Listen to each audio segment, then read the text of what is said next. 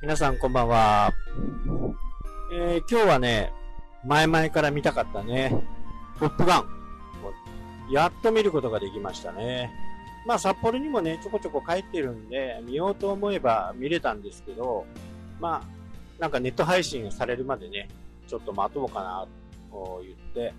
9月の9日にね、配信されたようで、まあ、2546円だったかな。まあちょっとね、一人で行けば2000、2000かかんないと思うんですけど、まあ購入っていう形しかね、ないんで、レンタルっていうのがなくって、もう購入しかないんで、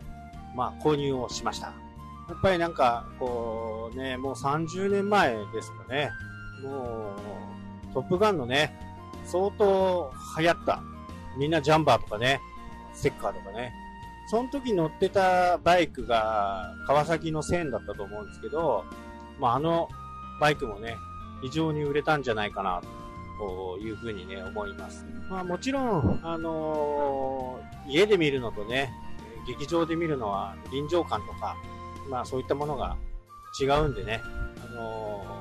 ー、あの大画面、大迫力でね、見れば、また違った形があると思うんですけど、まあ、購入したことによってね、いつでも見れるというね、えー、形になるんで、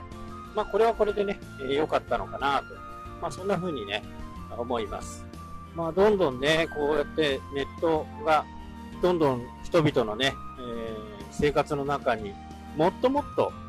入っていくことによって、まあ、これらをやっぱり活用しない手はないかなと。まあ、高齢者の人もね、もう全然スマホを触ってますからね。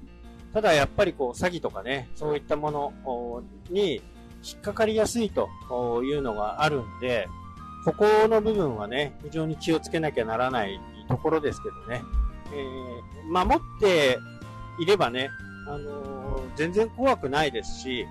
まあ、クレジットカードも、ね、あの、残高しか使えないデビットカードのようなものを登録しとけば、それ以上は引き出しされませんから、まあそういったものを使っていくことが、まあ今後、高齢者に向けてね、説明できることかなと。で、ネット上でもね、簡単にクレジットカードが作れますからね、まあチャージ分っていうか、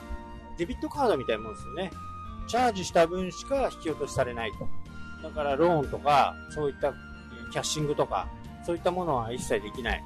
僕が使ってるのはね、バンドルってやつを使ってます。まあこれでね、あのー、少額の決済とか、あのー、ちょっとね、情報を仕入れるのに、ノートでね、情報を買ったりするときは、このカードでね、全部やってます。まあカードのいいところは、やっぱりこう、示し払いがあって、個人版っていうかね、あのー、法人版じゃなくて個人版だと、その時期を把握していれば、最大2ヶ月後の支払いになるんで、まこの辺を巧みに活用するという風な形が取れるんでね、僕なんかは釣り具のね、購入とか、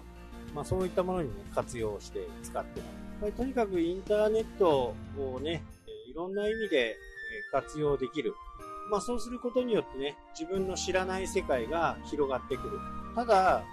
前回以前からね、言ってた、こう、ブログとか、そういったものを構築する方としては、そういう初めて来るような人もターゲットとしてね、え、しっかりなり得るんで、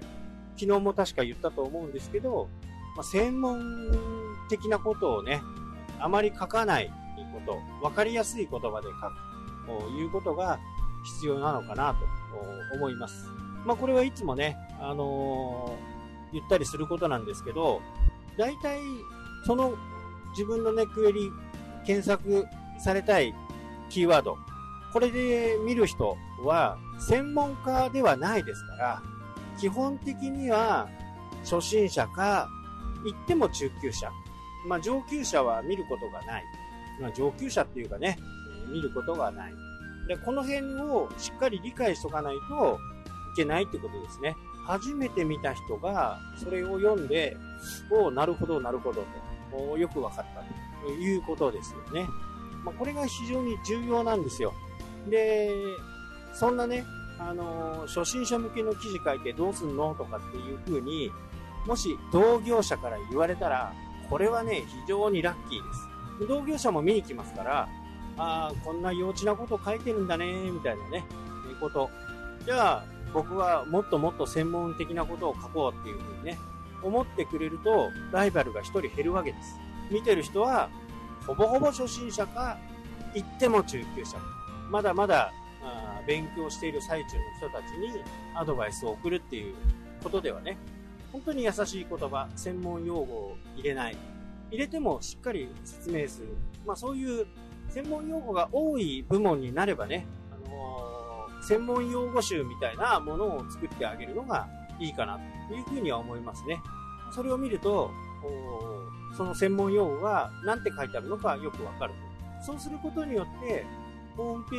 ジ自身、ブログ自身も、ページビューが増えていくわけですよね、どんどん。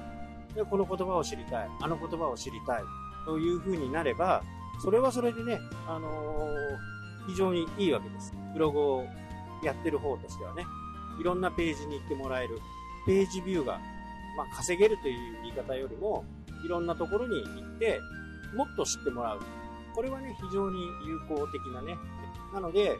専門用語集なんかとか、あとは Q&A。これはもうね、Q&A は必須だと思いますね。こんな時にどうするとかね。そのページをこ